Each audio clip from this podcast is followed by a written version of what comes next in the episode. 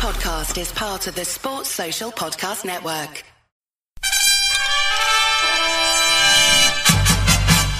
Got it! Crowd cheers. Here's Siddle. He's got it he's given it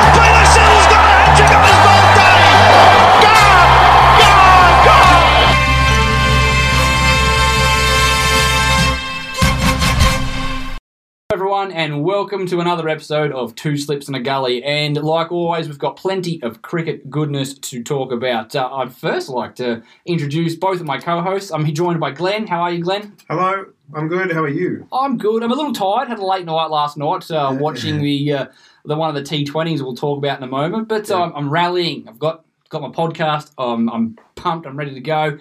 And of course, joined by the other Aaron. How are you, Aaron? I'm well. How is everyone? Good, good, good, good.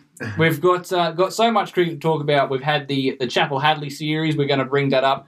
Uh, Australia started their T20 series against India overnight, and that was a crackerjack game. Our own personal cricket seasons are just around the corner, so there's plenty for us to get excited about. if, it, if it doesn't get rained out, Yeah, Oh, we yeah. actually get on the field. It has been raining Cats Yeah. solid and aqua dogs. cricket. Aqua cricket is what we're going to be playing at this point. yeah, Um, and if you were joining this podcast because you uh, been sort of oversaturated with uh, Nor- uh, all the reports of Her Majesty Queen Elizabeth II's passing, I'm afraid I've got some bad news for you because we're going to do a small tribute to um, Her Majesty later on in the episode where we're going to select an 11. Uh, not necessarily based on pure statistical merit, but just who we have a preference of the cricketers that have been knighted uh, during Elizabeth's reign, so from 1951 onwards. So we're just a just a bit of the end, just a bit of a, a tip of the hat to uh, a monarch that has been uh, was in service for over 70 years and oversaw quite a number of amazing cricketers. Mm. When you think about how many great cricketers have been playing from 1951 onwards, that's uh, Yeah, well, quite a fair list. Have a look. Yeah. Have a go and have a look at Wikipedia, folks. yeah. Some of the, then- some of those numbers some, are crazy. yeah, and, and some of the names that are sitting in that list, and you just go, "Wow, yeah, he was really good." Yeah, there are he some really good too. very, very special players that have uh, been given the honour of being knighted by Her Majesty or by the uh, the Governor Generals representatives of. of, Her Majesty in their various countries. Um, before anybody jumps up and down, it's not actually Her Majesty sometimes who taps you on the shoulder.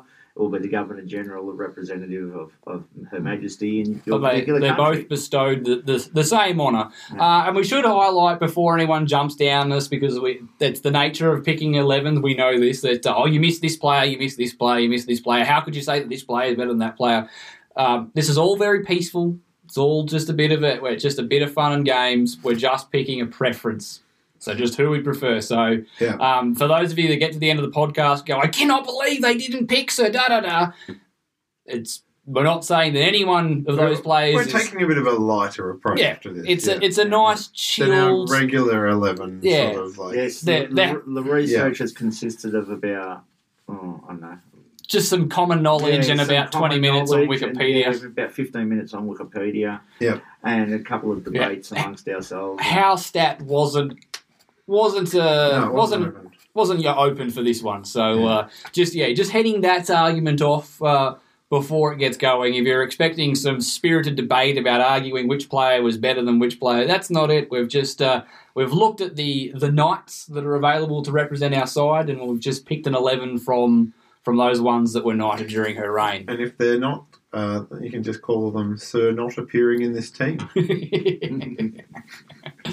well done. Well done. Um, all right, so before, uh, before we jump into the rest of it, let's just have a, a quick chat about um, that T20 last night. I stayed up and watched almost all of it, but I had to go to work. So the game was had swung back India's way. I went to bed uh, when uh, Inglis was dismissed. Uh, so I missed all the fireworks, or missed all the fireworks live of Matthew Wade coming in and, and getting us home, a la the T20 World Cup. Yeah, pretty spectacular. But um, I saw everything else, and boy, what a game of cricket! Um, Hardik Pandya and KL Rahul were I must fantastic for I, India. Do, I do like watching KL Rahul. Though. He's good to watch. He He's- is so elegant, man. He and the timing of the guy, you know. Um, and Hardik Pandya, I mean, now he's back bowling again. He really does come into the conversation as one of the best T20 all rounders in the world. What I find very impressive about Hardik Pandya is how hard he hits the ball, but low. Yes. So like, like he doesn't Oh. have to go up and over to get Yeah. real powerful hits. He can just Hmm. like Yeah. trace a bullet along the Yeah. ground. Well, he hit, like he hit a six last night, and it probably only went maybe 20 feet in the air, and it went like a missile. It's probably good that they have those big fences yeah, around. I was the going to say, I would not, not have, would have been sitting in the crowd when that was coming over the fence. yeah. Um, so what did we think of, of the side? So uh, Tim David obviously made his debut. Uh, we left some key guns at home. So Warner and Stoinis and Marsh didn't go across. So we uh, I think we went with a lineup of uh, Finch and Green, Cameron Green. He's beginning, you know, continuing his rise. He uh, he opened the batting. I believe we actually spoke about this, Aaron, while we were at work. We I did. actually postulated that potentially Cam Green might end up being a. Or I, I said he should be top four batsman in both limited overs formats, but Yeah. uh, even floated the idea of him being a Watson clone at the top. Yeah. What do we um, think of his innings? I was actually thinking of that when when I um seen the scores. I looked at the scores and Cam Green's open. I thought, oh, that would have pleased somebody I know. And um, when you've seen the innings that he played, oh, you'd have every right to be pleased. Umesh it was Yadav, the spectacular. Four straight boundaries in his first over against Umesh Yadav, and he like he bullied Yeah. uh, a guy that was hitting 145 kilometres per hour, and it was he bullied him. He just Yeah. cross batting back down the ground. It was just.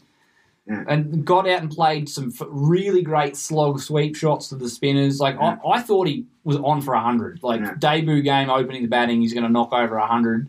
Um, He was probably a little bit lucky how unlucky how he got out too. He it was just you know that ball hits maybe another centimetre up the up the blade. That's going for six as well. yeah, It was just in that part of the bat where it's not quite middle and it's not quite toe. I do think we misused him a little, giving him the twentieth over. I so think that was a miscalculation personally. so. Um, I I'm think not. somebody got their their over counts wrong. Mm. that would be my so, guess on that. You know, there's Green who shouldn't be bowling the last over, and Sean Abbott. Yeah. Look, I, I personally Although Abbott's been in great form, I just remember those. Um, those Oh, yeah, BBL games The where three just- sixes in a row from uh, Travis Head to get him the Yeah. win and Yeah. the his hundred. That yeah, Yeah. it was a bit. Yeah, Yeah. So um, anyway, I'm not sure where we go with the in the in the death overs at the moment. I must admit, Nathan. I think you Ellis did was- like you, Ellis. Ellis you got- He gets the really order. impressive. Ellis is a is a death over bowler in the Big Bash, Yeah. um, and you've got Hazlewood and Cummins. Like those are got they they needed to find a way to keep Yeah. an over. Of so- one of them. Needed to get Green's overs out of the because he only bowled the three. He bowled Yeah. three and Maxwell bowled four, and that was their fifth bowl, and everyone else bowled the four overs. Yeah. Um, yeah, and it was a it was a ground where you were going to score runs. It was an absolute highway. The, the dimensions weren't very big, so and it was so fast on that outfield. Like anything that was getting through the ring was almost, unless it was straight to the field, it was going for four. Mm. like what it was ridiculously fast. Um, so yeah, I just it was a misstep. I feel that we shouldn't have put Green in that position. I don't think he did too much wrong. You could see that he was trying to change things up, but just Pandya was just he was locked in. He was he was hitting hmm. boundaries. He's probably the, the last person you want to be bowling to when he's going like that as well in that last over because he doesn't care. He's going to try and put you over the fence every Well, they, they might just be trying um, different roles as well. I've got no doubt there's an element of experimentation going on at the moment. I'm Yeah. not sure that. I would have thought that if you're Yeah. going to be experimenting, though, surely the experiment would be like you know what Hazlewood offers, you know what Cummins offers. Those guys have been around for an age, they're locked in, they'll be there. Surely then you'd be thinking, well, Ellis does this job for The the BBL. BBL. We keep one up our sleeve to get out, get us out of that. Yeah. Um, because Yeah. you've got to come up with two. You need the 19th and 20th overs. So you, Yeah. you, so either Cummins or Hazlewood gets the 19th, and then you give it like I just- it shouldn't be Green. Green No. is not that bowler yet. Like No, he. no. And I, I, I mean, I see down the track he will be, but let him develop his skill set a little bit first. I mean, he's played bugger all T20 cricket, Mm. and then in, re, in reality, he's played very limited, limited overs cricket. Well, I mean, He's yeah, only been on the scene for maybe He- he- two, his two game or is- three years. he hits the pitch hard and Yeah. hits a good length. Yeah, on, so- a, on a road like that, that's just. Yeah. I just- I just don't against see- that's- me. That's something that you shouldn't be trying to plan for for Cameron Green. What you want from Cameron Green is what he did with the bat, Yeah. and him to give you anywhere between one and four overs in a Yeah. T20 where he doesn't go for an 11 and maybe uses the extra bounce and pace jag for your wickets. He's the guy you put through the middle overs trying to Trying ruffle up the middle yeah. order. He or maybe maybe if it's a bouncy deck, you consider the new ball because because of his height. But Mm. he he hasn't shown anything to me that says that he's got the the armory that he No, needs to I be able to bowl. I don't think he Whereas does. that's all Nathan Ellis does. He's got Yeah. about a thousand different slower balls and Yeah. Hits his Yorkers and, and his wide also, Yorkers. and also hits 145 k's, Mm. which is Yeah. pretty handy skill set, you know, for a T a T20 finish on bowler. Well, that's what that's the thing that he's got that Andrew Tye doesn't have. Yeah, he doesn't I mean- have that raw pace Yeah. that he can come in and just throw in 140 k an Yeah. hour at Yorker. No, I, I, I still reckon anything more than one slower ball is a waste. They all just go slower, right?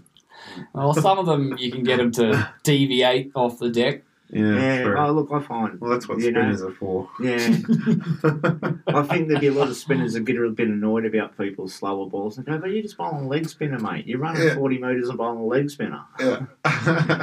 Yeah, but it's a leg spinner at one, depending on what you Yeah, are, 20. 120, 130. it's an Yeah. Leg leg spinner. Yeah.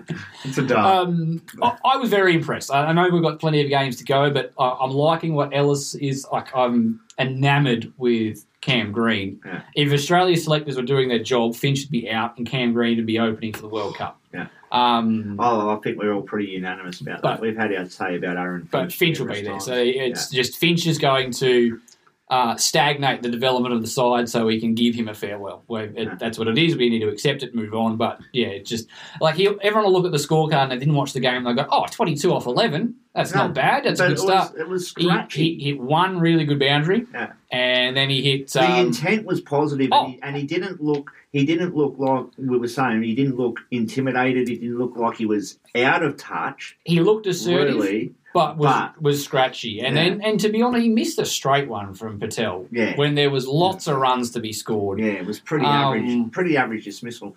Um, I think Josh Inglis would be pretty annoyed about how he got out too, because he was just starting to tick along. I too. think that Smith is be really annoyed because I don't think he hit that ball. you know No, I think he's hit the ground, and that's the spike that we saw on um, on DRS. it was pretty. It was pretty close. Well, he's, but he's hit the ground basically because there's also it's it's you know, they say sometimes say it's about half a frame different, so Uh, um, it doesn't exactly line up with the. So as long as it's the ball somewhere near the bat in the frame that the spikes on, they usually give it. But he's hit the ground, Mm. and I think that that's it's tailed away and missed the bat completely because Smith's the kind of guy that you know will walk if he's like if he's not given, he'll you know there's a there's a review system. That, that's what it's for.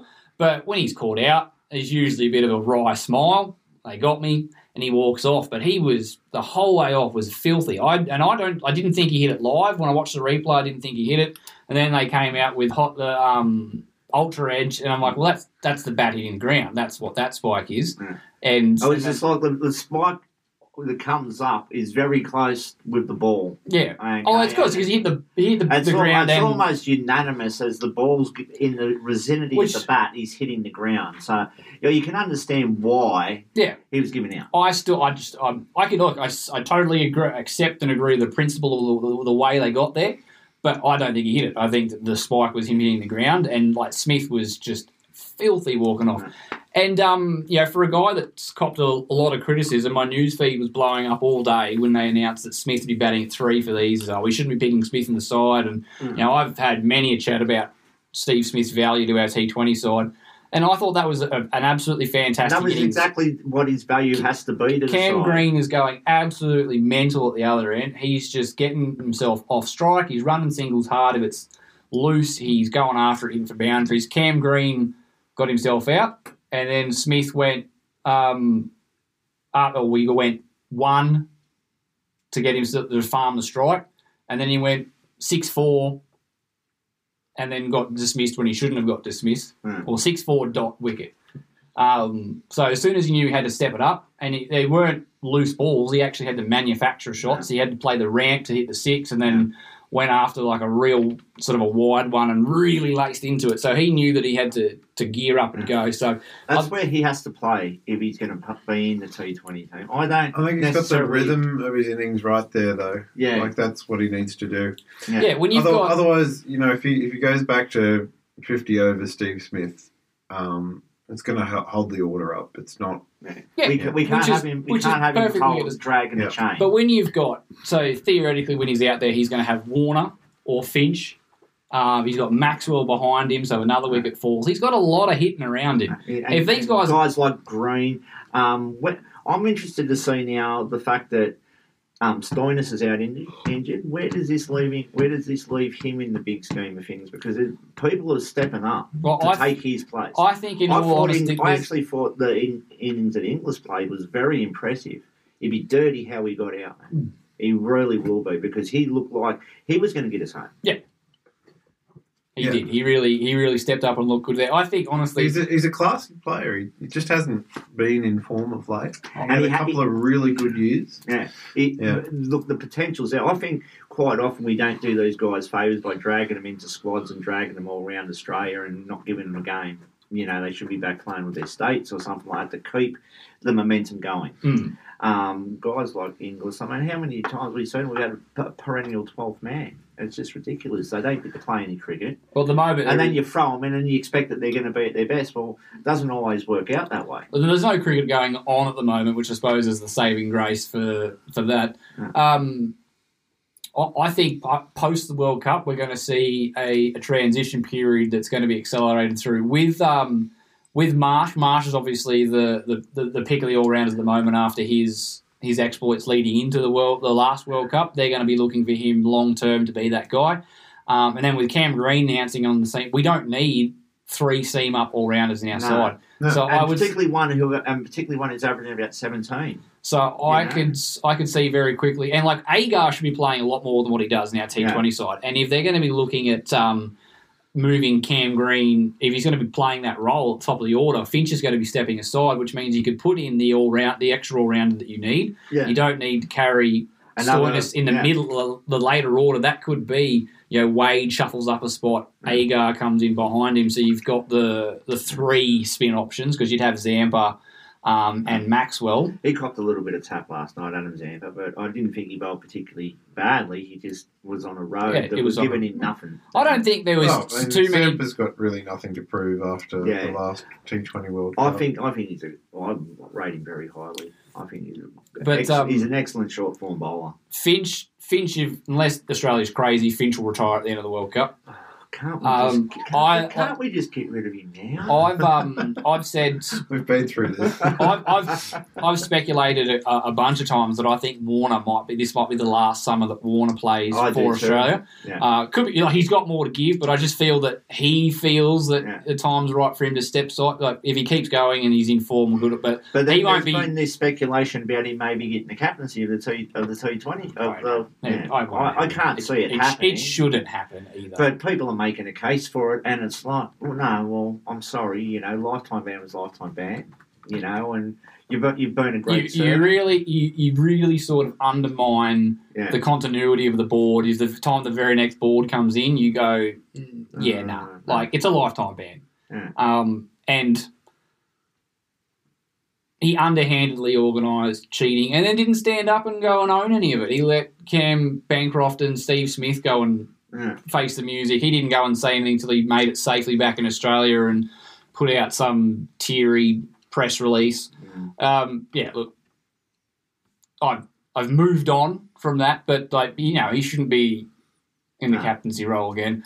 No, not, and we've got plenty of other options. And, and it doesn't say that he can't be a leader in the side, well, I think, but the captaincy is a special. It's, it, Yeah. it's it's special. There's there's special privileges. There's special respect that goes with that. Like you'd be crazy not to lean on David Warner's cricket knowledge, Mm. but I think making him the captain is like, and the fact too that he's probably not that far away from retiring. So we're just going to have musical chairs for captains for the next little while. It should be someone. I just foresee got- he'll have this year, next year will be his swan song, and then he'll go and play for four years worth of franchise cricket, put some money in the bank. So go- you- and go and get a nice cushy commentary job at some stage. Although I hope not, because if you heard him talk, seriously, if he's not from Matraville, mate, I swear he's from Matraville.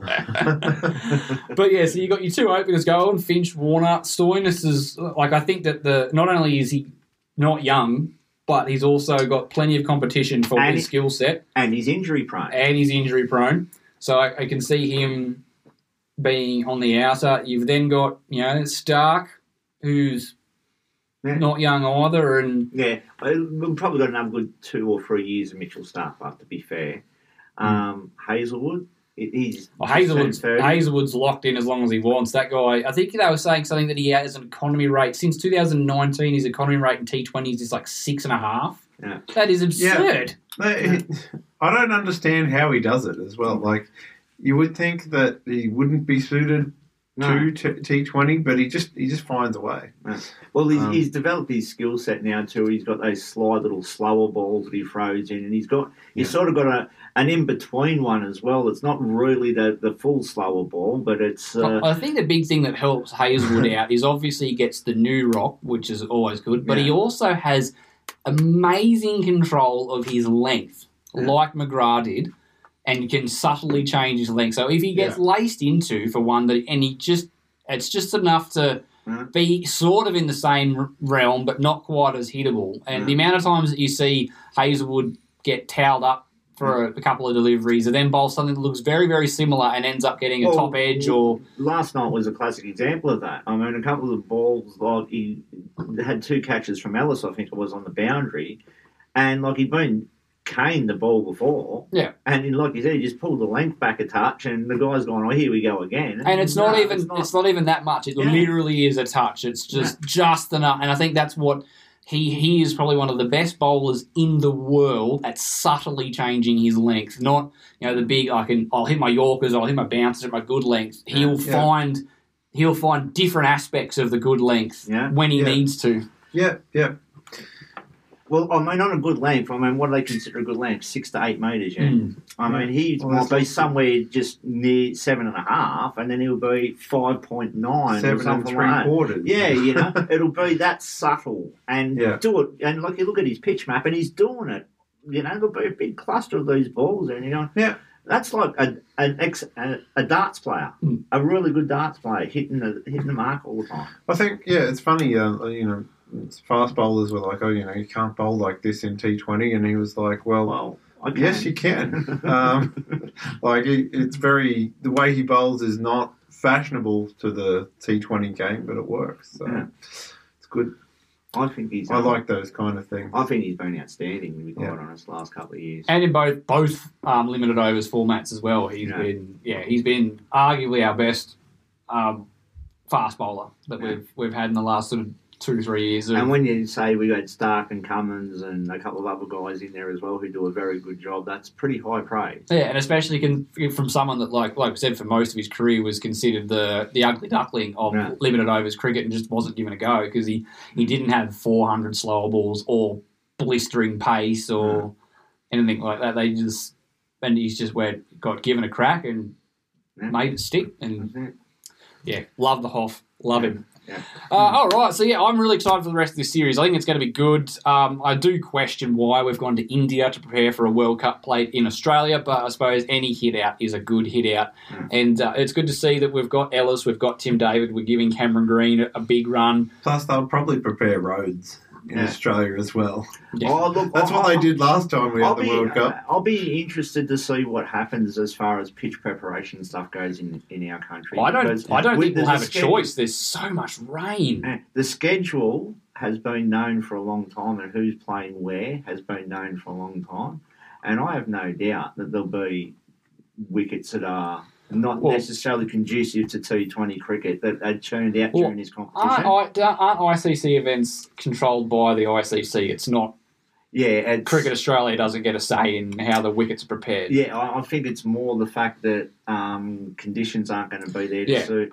Uh, yeah, there's It's been a be the, the East Coast has had such a Yeah. wet few weeks leading up. and it traditionally swings on the east coast of Australia. Like we we Um, weren't kidding before. It has been so much weather here that we are genuinely concerned that we may not get a start for the first couple of weeks of our season. Like, Yeah. and not because of we're expecting rain, but just the amount of rain will make our fields Yeah. unplayable. Yeah. Well, um, I I walked the dog through Learmonth Park, and it's uh, impassable from the cricket field side. Um, that's a bit of local talk, guys. Just, Yeah.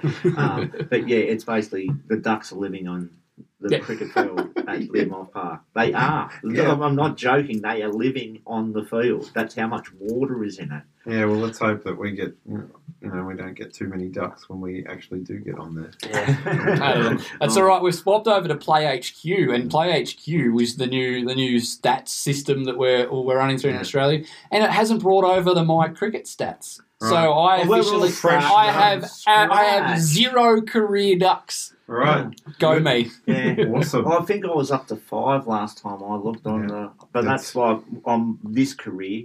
Oh. you know what I mean? I've had about three of them. I think I had a year where I had five. I remember bragging about not having one for ages, and then I got a pair in Yeah. the two days. Oh no, isn't it horrible? Yeah, That's horrible. Awful. You go to Well, you didn't have a pair anymore, according to Play HQ. I know. Nothing. That's gone. Nothing. Here we go. Ryan Harris. Oh, straight away! He's crashed into the stumps. England have lost their first wicket with the first ball of the innings. So between our last episode and this one, the Chappell Hadley Trophy, the series of three one-day internationals, has been played between uh, Australia and New Zealand. They did this up in uh, Cairns for this one. They played Townsville for the winter series against Zimbabwe, and then we got stuck in. We went a little bit further up the road and had a game, some games in Cairns, and uh, they were low scoring, but I found them very entertaining games. Yeah, I think Yeah. any time you've got the Kiwis and Aussies going at one another, there- it's usually a pretty competitive game. The Kiwis will be really ruining this series because I think it's now 15 or 16 straight games against Australia in Australia that they've lost. Yeah. it's some Um, ridiculous number, and it, it's a very surprising number, really. Yeah, well, when 'cause you consider the quality of the team. They're they're the uh, the world test champions. They're number one ranked, are they not, in the fifty over game? I believe they're higher. Like they they haven't Yeah. lost they haven't lost the T uh, sorry one day international were- this I, year. I think they were yeah, I think they were ranked number one coming into this series. It changes game by game, but now doesn't it? Yeah, All on, yeah, based on ranking points and stuff Yeah, like and that. So, there's, there's I a, mein, there's a hamster wheel going around yeah, somewhere that's exactly. working out. So how- you, I'm pretty Yeah. sure you could be, if Yeah. you're close enough, you could jump from number four to number one, but Mm. on the space Yeah. of a couple of results. So they had Australia on the ropes. Well, you consider on the ropes when you're looking at the the, the numbers a couple of times, and well, in fact, all three games really, New Zealand got themselves into into positions that they would feel they should have won the game, yeah. and Yeah. and let all three of them go, and uh, Mhm. um and you know it was the the Cam Green Alex Carey partnership that really broke the backs of yeah, of, of the chase in game one. Um, then they knocked Australia over for under 200, and you got to be thinking under 200 in today's day and age that Yeah, you, yeah, you, you chase cruise- that. You, You cruise home with under 200 because Yeah. you don't need to do anything. You Yeah. push four singles and over, basically. and um, Australia, like, if you want to see what happens when you strangle a Kiwi to death, you just watch game two of the Chappell Hadley Trophy because that's what it looks like. It was Australia's bowlers just choked the life out of the Kiwi batting lineup, and I think the I think they came out with the they too far the other way. They wanted to be reserved because they knew they just need to play for time, and if they were there at the back end of the game, they could with a platform, Mm. they could capitalise, and they just weren't assertive enough. And we're happy just like we'll just see it off, we'll just see it off, we'll just see it off. We'll cash in later. We've only got to go four and over. We'll only got to go four and over. Let's just we'll just see this off. And they just Australia never let them. So Yeah. Australia was holding them to no runs, and they were also taking wickets. So they weren't doing either Yeah. well. They weren't putting any pressure on Australia, and they weren't saving resources for later in the game. And I think um, Williamson's just coming back, and he looked very scratchy. I think Yeah. You know, he- before the World Cup, he's going to have to get some some. Yeah, serious I, I, runs I behind. thought it, it, his approach was quite puzzling in a couple of those innings where he, he took up an awful. I think in one it was a, a seventeen or fifty balls. yeah, that was the game. And- the game two when they only had to chase and, one ninety you know- he got out to a full toss, Yeah, Chris Oh. Rogers style. yeah, Yeah. That was that was quite embarrassing for him, I'm sure. Yeah, But I'm, you know, I must admit, I got out like that once, twice myself. So, you know, your, your eyes light up and you go, well, that's going over square leg, and then it just kind of dips on you and hits you on the foot. And, Oh no, it's not. it's yeah, I might walk for that one.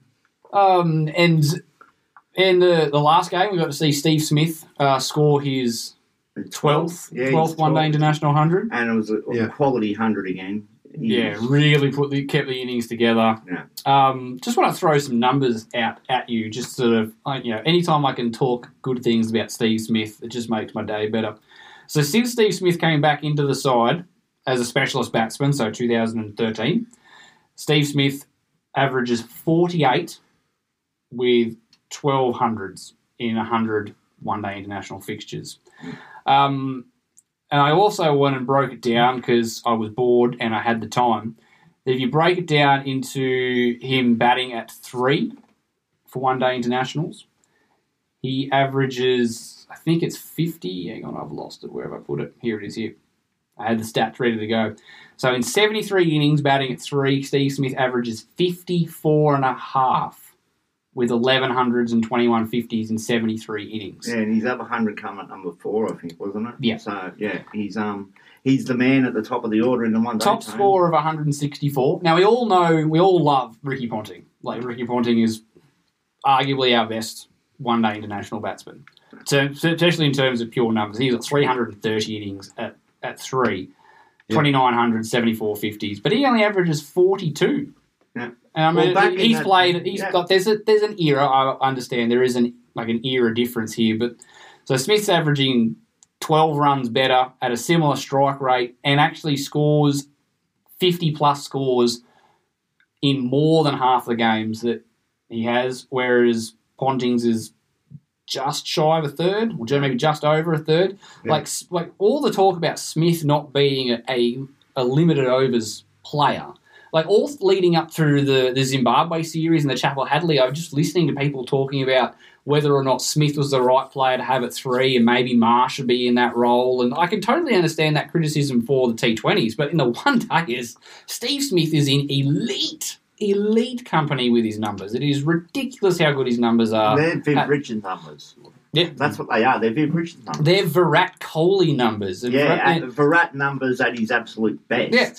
54 batting at three in it like and it's a fair sample size nearly 80 games yeah um an astonishing player and it just I, I, I will take criticism of Smith's T20 game because he doesn't obviously look to be a natural T20 player but one days and test matches get out of here Smith's Smith's the first batsman picked Probably it's only uh, Bevan, um, but they they play very different roles. Yeah, Yeah. and Yeah. Bevan Bevan has his numbers pumped up by a very, very high amount of not outs. And that's not a criticism of Bevan. His role was to get through to the end Yeah, and take right. it right to the end. And obviously when you do that you're gonna get a, a, a lot Yeah. of not outs. Smith plays a different role. He's batting at the top of the order. Yeah, He's not going to get anywhere near the amount of not outs that Bevan was able to get. I mean, Bevan's average is what fifty six or fifty seven or something like that. Some ridiculous number. Yeah. Um, Smith's numbers are probably, if you in a comparable, if you get him try and make some type of a comparison, I think he probably would be average if he was playing that same sort of role and getting the and getting the same sort Uh, of not I- outs. I don't- he'd averaging about sixty. I don't necessarily know because I don't think that's the role that Smith's. Smith's a guy that likes to get in nice and early, get himself set, and then just bat. well, the, Yeah. I Whereas think- I don't think Smith could do some of the things that Bevan did. and No, the Bevan role no. doesn't exist anymore. Unfortunately, No, it doesn't Like, it's- really. it's just- you don't have that. the game's passed it by. yeah. Um, Now your finisher comes out and goes bang, bang, bang from the Yeah. start. I mean, I can remember Bevan being, you know, having a strike rate of 25 at times, but then finishing the innings with a strike rate of 100. Yeah, yeah. He could always catch up, but it's Yeah. different. It's a different style now. Yeah. You know, like 300 is a pass mark these days in on most Yeah. one day international games. So, you know, back in his day, 240, 250 is a pass mark. Yeah. Absolutely. Uh, but yeah, just I, like I said, 100, nearly 130 episodes, and if there's a chance for me to pump up Steve Smith, I will. I will take it. There's a reason that he's the uh, banner on our Twitter page. Uh, but yeah, I thought it was a really entertaining series, uh, and for uh, being very low scoring. I mean, in that third game, New Zealand they to- toed and froed quite a lot. New Zealand looked like at the back end that they were favourites to to end up chasing it down. They um. Uh, like Santner and Neesham and guys like that really contributed towards the into the middle and the end, and they just couldn't quite get there. Um, but yeah, they'll, they'll be ruining that. They've just sort of got this. I don't know what it is. They're just, the, the hoodoo. They've just got the yips when they come and get Australia into a vulnerable position. And it's it's the big brother, and the, the, the cousin complex. the T20 World Oh. Cup final, the One Day World Cup. Like, you know, we Maybe- whitewash them in their. Maybe they feel sorry for us because they always beat us at rugby. No, Maybe there's just a little bit of, you know, no.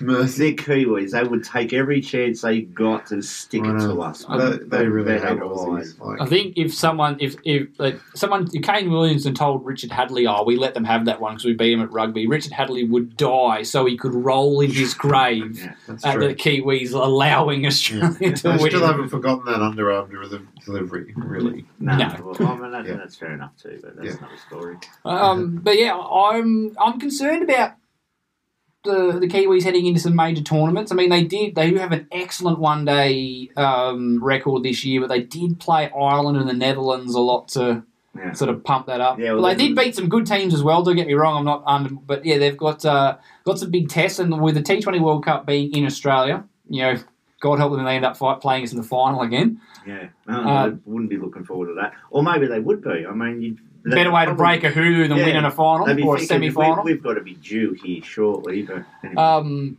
but uh, and I wanted to bring up uh, another thing. This is something that's come up, especially it's very New Zealand related. So Trent Boult, absolutely phenomenal, like uh, arguably the player of the series in a team that lost three 0 Yeah. um, Hmm. And come, I'm happy to I, I'm happy to say that I thought Trent Boult was the best player of that series. I don't can't remember who won the player of the series.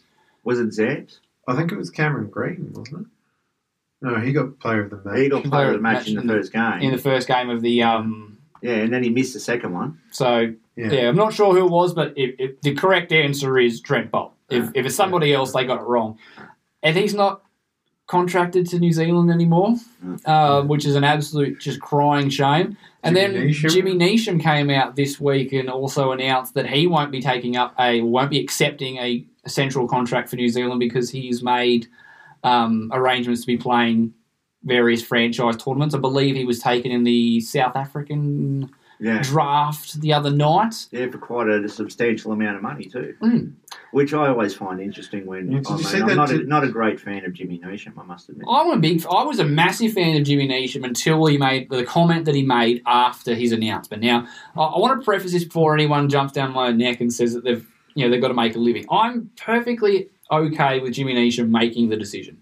You know, cricket is not a high-paying sport in in New Zealand. There are plenty of players playing for Australia, playing for England, playing for India who aren't as good as or at the same level as Jimmy Neesham in, in the one-day game, getting paid substantially more purely on the fact that they were born in this geographical part of the world as opposed to that one. So I have no problem with Jimmy Neesham looking after number one, looking after his family, and going, I'm going to prioritise where I can make money.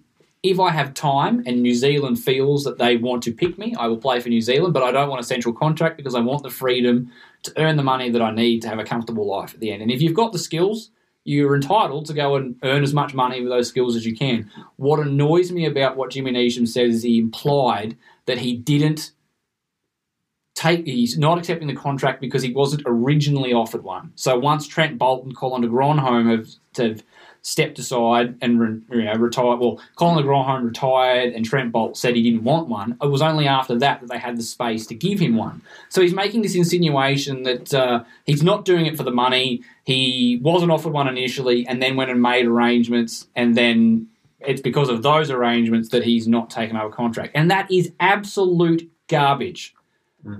Just own it. You're chasing the money. Yeah. Your country called and you said no. Don't make it out that it was some circumstantial issue. There was some timing issue that if they'd offered me one in the first place, that I would have taken it. You know, he's saying that if he made a commitment to play first class cricket for his uh, the provincial, I think provincial sides in New Yeah. Zealand, and had a really gun season, and then New Zealand out of the blue went, "Oh, you're a really gun season, so we're going to pick you," and you're going to go, "Oh no, actually, I told my provincial side I was going to be available." That's not how it works. You play good cricket.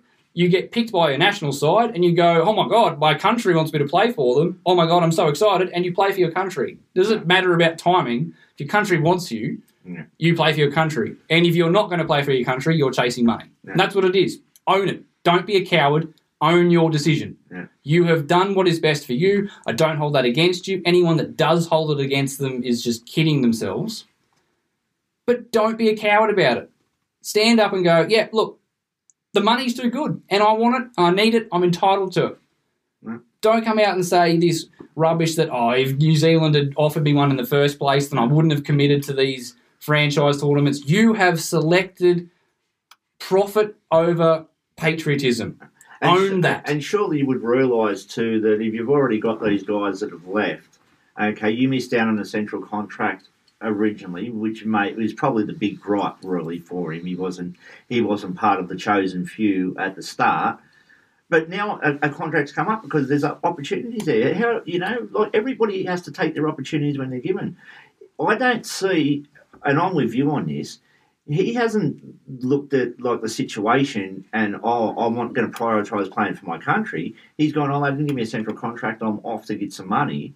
Oh, now they're offering me a central contract. and I'm not prepared to go and tell I'm these guys no. prepared- No, that, and exactly. that's that's just and that's fine. It's fine to say that, but just own that decision that oh no, the money's too good. I'm not jeopardising my big paycheck for my little paycheck to play for New Zealand because the, the money's not good enough to play for New Zealand. Just don't be a coward and own that decision. Don't say oh it's not about the money. It is about the money, and that's fine.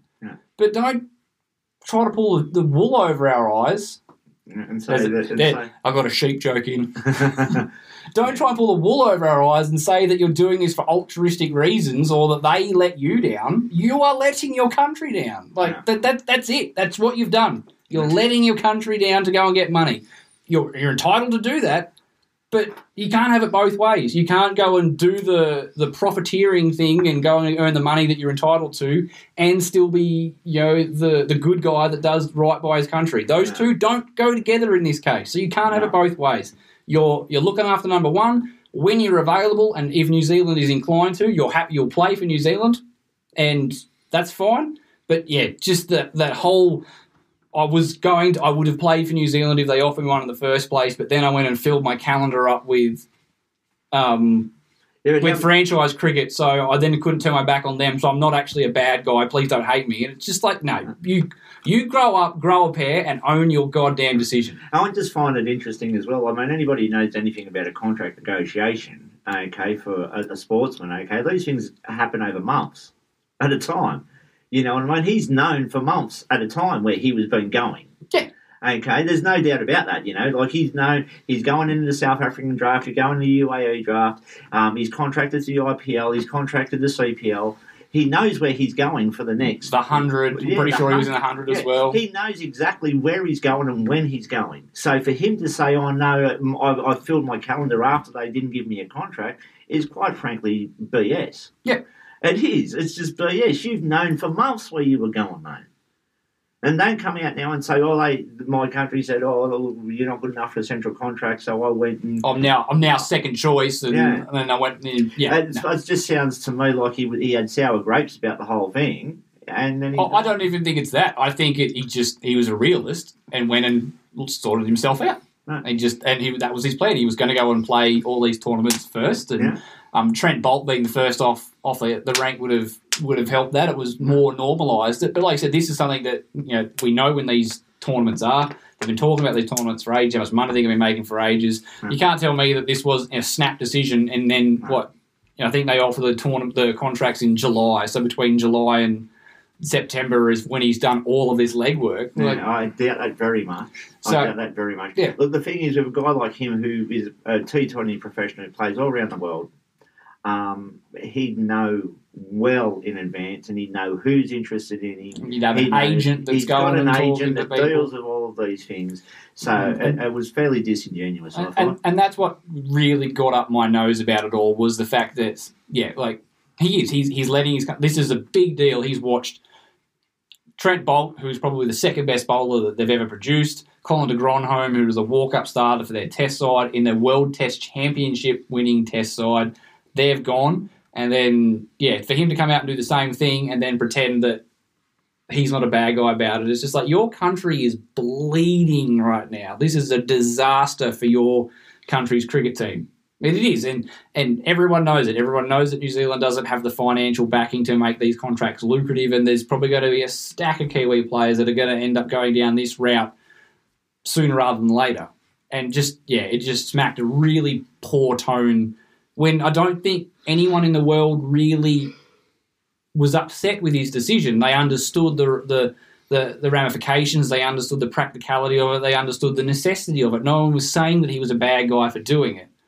That just was the reality of the situation. And then to come out and try and water down the reality and make him seem Mm. more of a good yeah. It's, Yeah, like he's a bit of a victim in the whole situation. Yeah, yeah, and it's just like no, the victim here is New Zealand cricket that is losing its players because there's just way too much money everywhere else in the world. Mhm. Um, Yeah, we move on from that because I could rant about it honestly for the rest of the podcast. It just Yeah. really got up my nose reading that.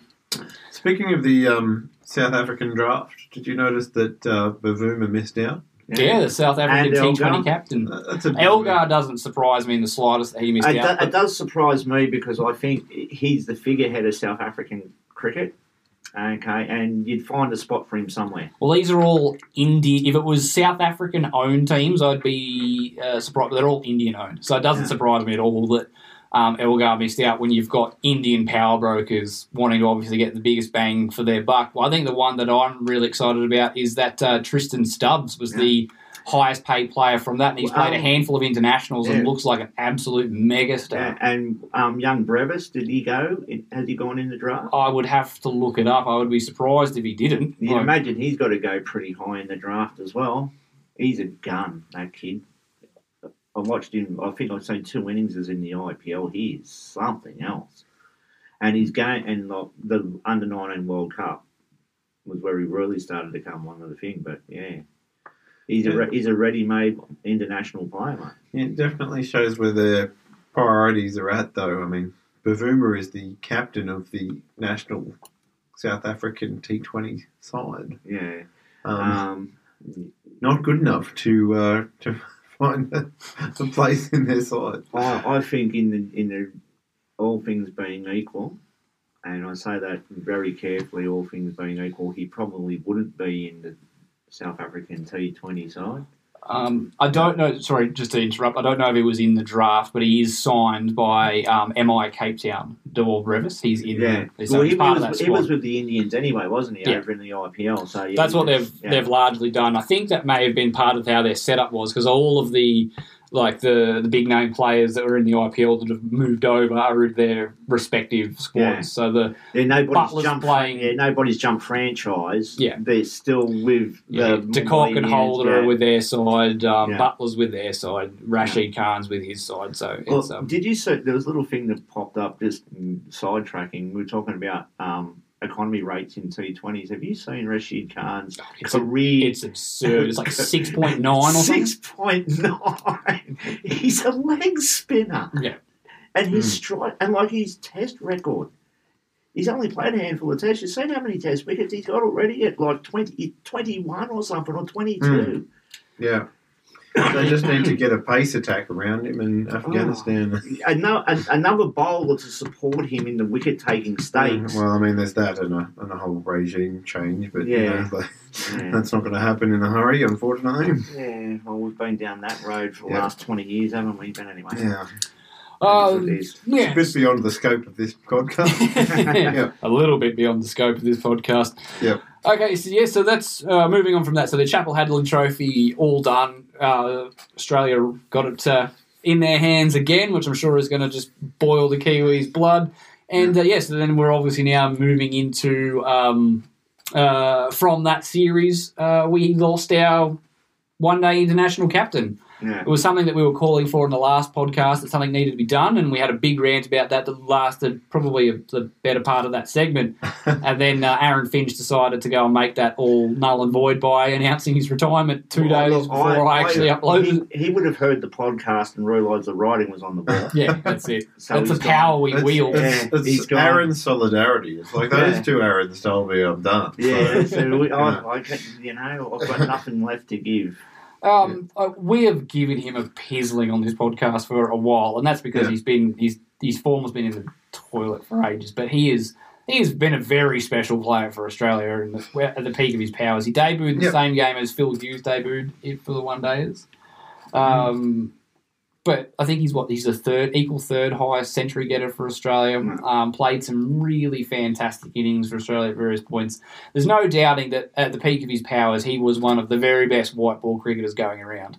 Hmm. It's just unfortunately the the peak turned into a cliff face, and he stumbled off the edge of it. Um, but yeah, you- you'd be hard pressed to find someone who's given more for their country than Aaron Finch. He, like there was no issue with him trying. No. You could see the way that he was reinventing his technique to try and be like he was the whole way was like I need to be better to be Yeah. you know I need to do better for my country and was trying to fix things and he's still trying to fix things now like the you Yeah. could really tell that there was a, an attitude shift and in that that last T20 that he played against India so he's a guy that is still at this point in his career is desperate to make a mark and do the right thing Yeah. um, Unfortunately, pundits like us basically sit back and you, you just look at him and you go, "Eh, well, it- it's always sad to see the demise of a great player.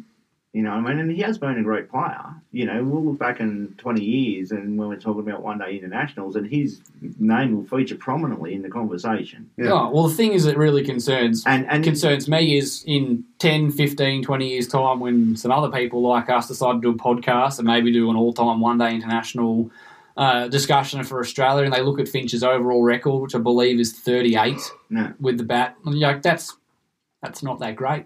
No. But it does that's pales into comparison about the player that Aaron Finch was at Yeah. his best. Mm. And so and, But- and that's the thing I suppose you get when you you you try and I I don't think Australia did him justice. I think that they really should have looked to get out of having Aaron Finch in the side. He, it hurt his legacy. Mm. And Yeah. um, It turns out that you know playing uh, international cricket at an elite level is actually quite hard. yeah. You know, um, someone who was very very good, as Aaron Finch was for many years, suddenly struggles, and that just shows you that it's hard. Well, It's hard work. It's a game of milliseconds. Yep. And you know when you don't when you're when you're on and you've got the reflexes and everything, the milliseconds don't count. But when you know hmm. how what's the difference between hitting the ball and not hitting the ball? It's literally a millisecond. Yep. So his time's come. That's it. That's Unfortunately. the only. been a been a great servant, and I'm I'm happy.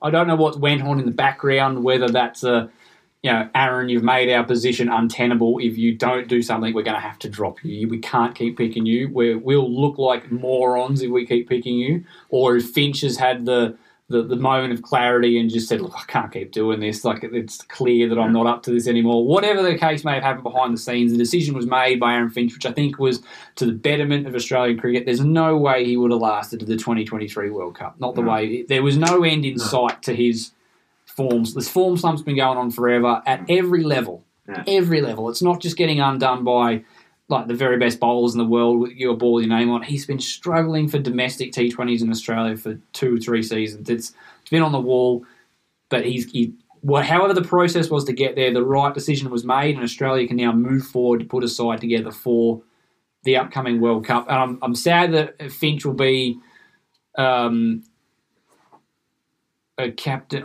Sure, I think Mark Taylor is probably the last one day international captain for Australia that didn't win a World Cup, Yeah. and he'd probably be one of the like so- well for a long tenured captain.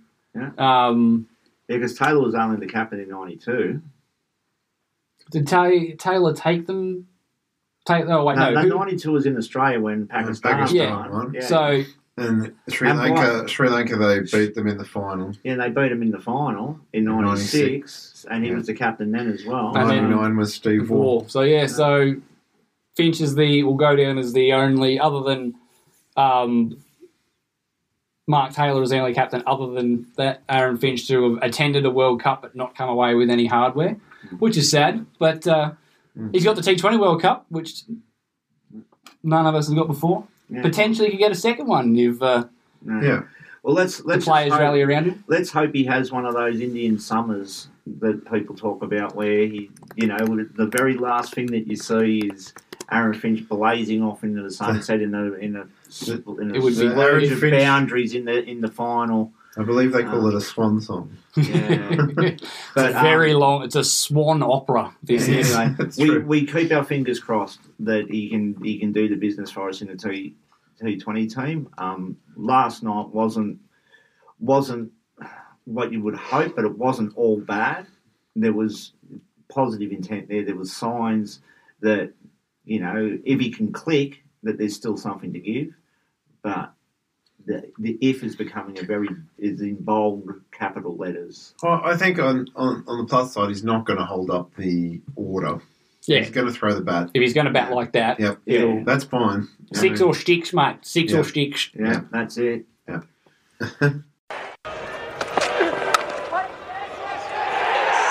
the covers, Steve Smith is back. His first test back after the ban, and it's normal service resumes. finish off this podcast, like we said at the intro, with uh, just a bit of a tribute to the passing of Her Majesty Queen Elizabeth II.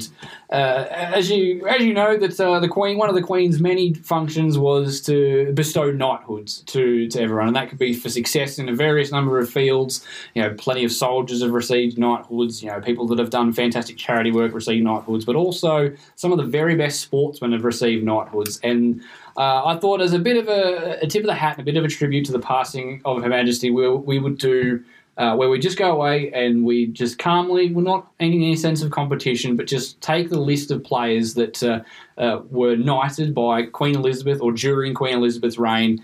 And uh, we'd pick an 11 of, of those players. So uh, and, we'd come away, and that would be sort of just our our little our little nod to the, the 70 years that she dedicated to to, to serving the Commonwealth uh, and uh, and everything that she brought with it. Yeah, just the fact that she was the, the, the titular head of the Commonwealth, and the Commonwealth is the home of cricket, um, would suggest that she would have some at least passing knowledge and interest in in the game. Certainly, you know, England is the home of cricket. I know that Philip did, her husband. Yes, Philip was quite a.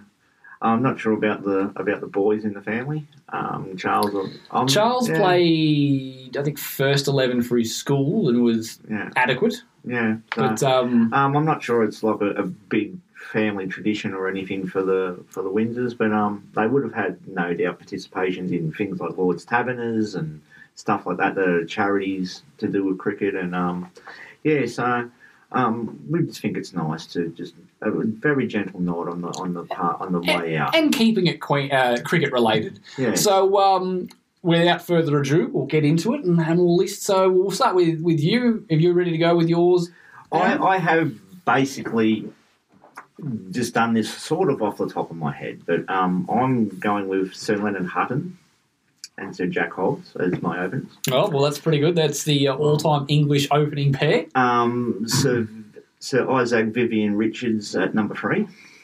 Um, the Lord Cowdrey at number four. Um, Sir Garfield Sobers at number five. Um, this is where I kind of was tossing up what do I want to do. Um, but I have been influenced by some other comments that have been made, so I've made a slight change to my order, and I've um, put Sir Clyde Walcott at number six, and he'll be the wicket keeper. Um, the Lord Botham will bat at number seven. Um, Sir Andy Roberts will be at number eight. Um, did I put, I put Sobers in, didn't I? You Oh, put- Yes, I did put Sobers Yep. um, so Sir Andy Roberts at number eight, um, Sir Curtly Ambrose at number nine, Sir Wesley Hall at number ten. And yeah, I'm open to suggestions for number 11. That's going to be another fast bowler from the West Indies, but I would Well, suggest. Yeah, I mean, there's no spinners. You don't have No, spin there- options. There's been no spinners actually Ma- not. Maybe if Shane Warne would have behaved himself a bit more, he might have Yeah. been available. Yeah. Um, Look, I, so yeah, I I have the basic ten there. I'm tossing up whether um, you know, you got Courtney Walsh. He's Sir Courtney these days, isn't he? No, he's No, not. not he's not. Unfortunately, Right. You got You've Clive, got- Clive Lloyd if you wanted to in- strengthen your he's, batting. he's not going in at eleven though. is he? No. Well, you probably. Well, then, you, in, if you're going to go with that, in that case, I mean, I do have the, the spot open. I was thinking another bowl of it. You could always push, you know, push the Lord, push Walcott down to seven, put both Botham at eight, and push Clyde Lloyd into number six, and that will give you your full eleven. Cool. Well done. All right. Well, I'd see. Look, um, this was not. Um, I didn't plan this, but I think I've pretty much got almost the same team as what Aaron just said. But uh, I've put Frank Worrell in at number six Instead Um, of Instead is of Clive Lloyd. Clive Lloyd. instead of instead of Clive Lloyd. Yes. um, yeah, and I've got Ian in well, the Lord Botham, the Lord Botham of Ravensworth. Or, Ravensworth, yep. His full, full title. Um, I've got him at eight. So and then I go. Oh, I, I put Richard Hadlee in as well. Sorry, who? Sir Richard. Sir Richard. Sir Richard Hadlee. The only reason Sir Richard doesn't get into my team is that I just decided to go for full on pace. Yeah. you know, if I wanted one of the greatest bowlers of all time in there. Obviously, he's in there, but Yeah. this is just a personal Well, it's- preference. it's- I'm it's throwing some knights together. Let's see how fast they can bowl. Yeah, it's all um, it's all pace. It's all You- pace. You, don't have the option, and we really only have one wicket keeping option Yeah. unless you So- want to give the gloves to Alastair Cook. You got you got part time in Viv Richards and uh, Sir Garfield Sobers can bowl you with a spin as well. Yeah, true, So- true. Um, so I just yeah, Hobbs, Hutton, Cowdrey, Richards, Sobers, Frank Worrell, Clyde Walcott, the Lord Botham, Sir Richard Hadlee, Curtly Ambrose, Andy Roberts, and just chuck her in front of all of them. Alright, well, I, I actually do have a bit of a different side, so it won't just be the three of us repeating the same thing. I went with Sir Cuthbert Gordon Greenidge Yes. as my opener. His first name is Cuthbert. Yes, his first name's Cuthbert. I Wow. wouldn't call it to his Uh, face, though. Exactly. I, I can see why he took one of his middle names. I went with the Lord Cowdrey of Tonbridge as my other opener. wow. I went with Sir Everton de Courcy Weeks at number three. Yes. Yeah. Sir Isaac Vivian Alexander Richards at four. Sir Yeah. Garfield St Aubrun Sobers at five. Sir Clyde Leopold Walcott at six. Yeah. The Lord Botham of Ravensworth at seven. Sir Richard John Hadlee at eight. Sir Curtly Elconn Lynwall Ambrose nine. Sir Anderson Montgomery Everton Roberts at ten. And Sir Alec Victor Bedser at eleven. Yes. People will have too many names. Um, I was like, I knew that Alec Bedser was um, very well regarded in English cricket. Oh, look, and, he's said- a great, and- and great then- English bowler. and then, um, yes, looking at his stats, there's some fairly impressive numbers in there, and uh, just sort of like a bit of a change up. He was always a really great um, English medium fast. And you think if all the all the Queen's men are going to play, they're going to play somewhere in England. So Can you go back and say Colin Cowdrey's full title again? Because that's That's- that's mainly why I had him in my side. I the the It's Lord very impressive. the Lord Cowdrey of Tonbridge. yes. I have to be. I, I was going to go Len Hutton originally. Uh, yeah, but I've, Uh, I've gone. I get to have two lords in my team if I go Colin Cowdrey. and They're Yeah, both yeah. very good oh, players. he was always in my team, but he wasn't going to be the opener. Yeah. And I always thought the Hut- Hutton and Hobbs had to be the No- openers. nobody. And I mean, the thing is, you have a look through that list. There's quite a few opening batsmen. there in are a lot. list. There's Geoffrey Boycott is available. Sir available. Geoffrey Boycott, Sir Alastair Cook, Sir Andrew Strauss. Yeah, You know, they're guys we didn't even mention. Mm. And Yeah. look at their records. yeah. There's a, a disproportionate amount of openers. Yeah, there? Did- openers and fast bowlers. Do we think that England don't really like us a great deal because there are a number of West Indians in there?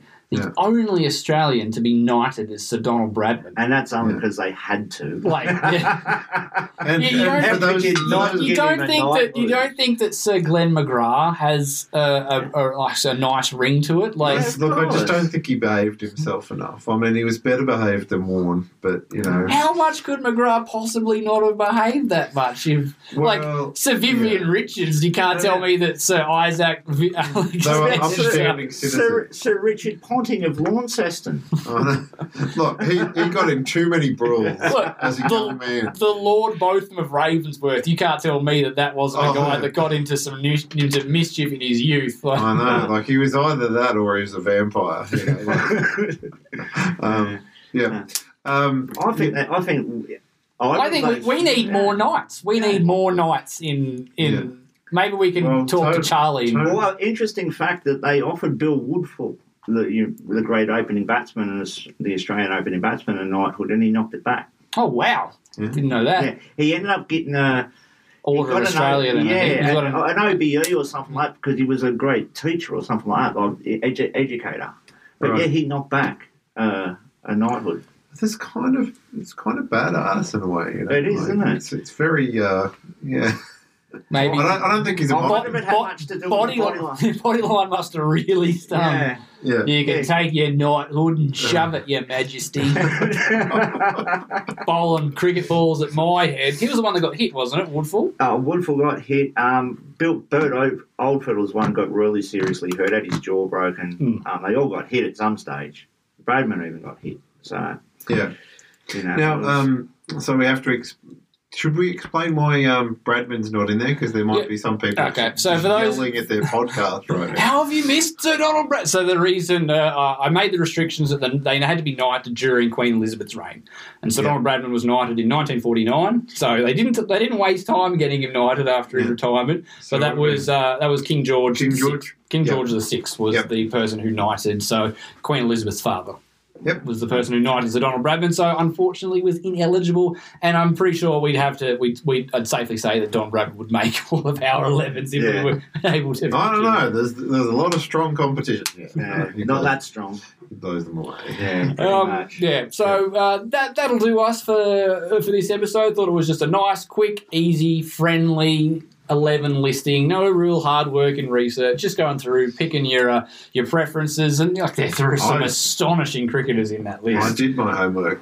I Oh. didn't copy off Aaron. No. Yeah, he did. He, And he I did. was, I was very impressed with the fact that I looked at my bowling lineup and I'm like, no, I don't, no, I'm not going out to face that. Yeah. I'm not going out to face that. No, No. I'm going to retire. You just you just walk out. You just walk out and you look at Sir Anderson, Montgomery, Everton, Roberts at the other end, and you're just like, just knock the stumps yeah, over I and just, just walk off. accidentally trod on my stumps like, oh. before I was knocked onto them. Either that or you go, all right, I've only got to see off three more balls of Sir Anderson, Montgomery, Everton, Roberts, and then you look over who's at fine leg warming up. So Curtly, Elconn, Lynwall, Ambrose, and you're like, no, I don't want to know. No, no, no, no, and who's that down the other end? That's Sir Wesley Hall, uh, standing at mid on, pulling faces at me. So yes, there, yeah, some astonishing, astonishingly Yeah, talented and cricketers. as I said, it's a, an extraordinary team that has like the Lord Botham coming in at number seven or eight. Mm. You know, 383 wickets and 5,000 runs. It's not bad. And I think is what's really touching about this is, you know, these are kings and queens. This is a, a family that goes back generations, generations and generations, generations, and and cricket is so ingrained in the the Commonwealth, and so the Kingdom of Great Britain. Yeah. It's a culture that, Yeah. that they're taking the time to acknowledge. Yeah. And it's and, and I'm not going to say pretend that it's the only sport. There are like Sir, Sir Lewis Hamilton, obviously, has been uh, knighted for his uh, exploits in got all the soccer motorsport. players And there's, been there- knighted there's- and- and- but it's and just a really Olympic athletes and stuff like it, that. I, it's really touching that uh, that the, the royal family will take time out to recognise the exploits and, and what that means to the people of their of their realm, their Commonwealth, and you know. Australia, we all talk about uh, Australia. We, we love Donald Bradman because what he mean meant as a society to Australia and how much you know. At the end of the day, he's just a bloke that played cricket, Yeah. and what did that? You know, he's not he's not curing sick kids. He's you know, he's not feeding the homeless. He's not building homes for people. He's just playing cricket. But the the weight and the value that that has for the society. I mean, that helped forge Australia coming out of the depression. Watching Bradman just make the best players in the world look like amateurs. Yeah.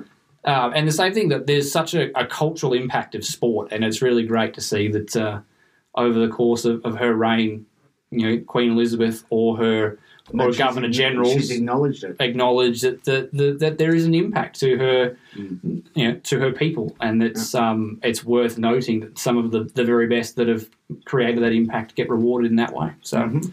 very touching, um, and uh, may Her Majesty rest in peace.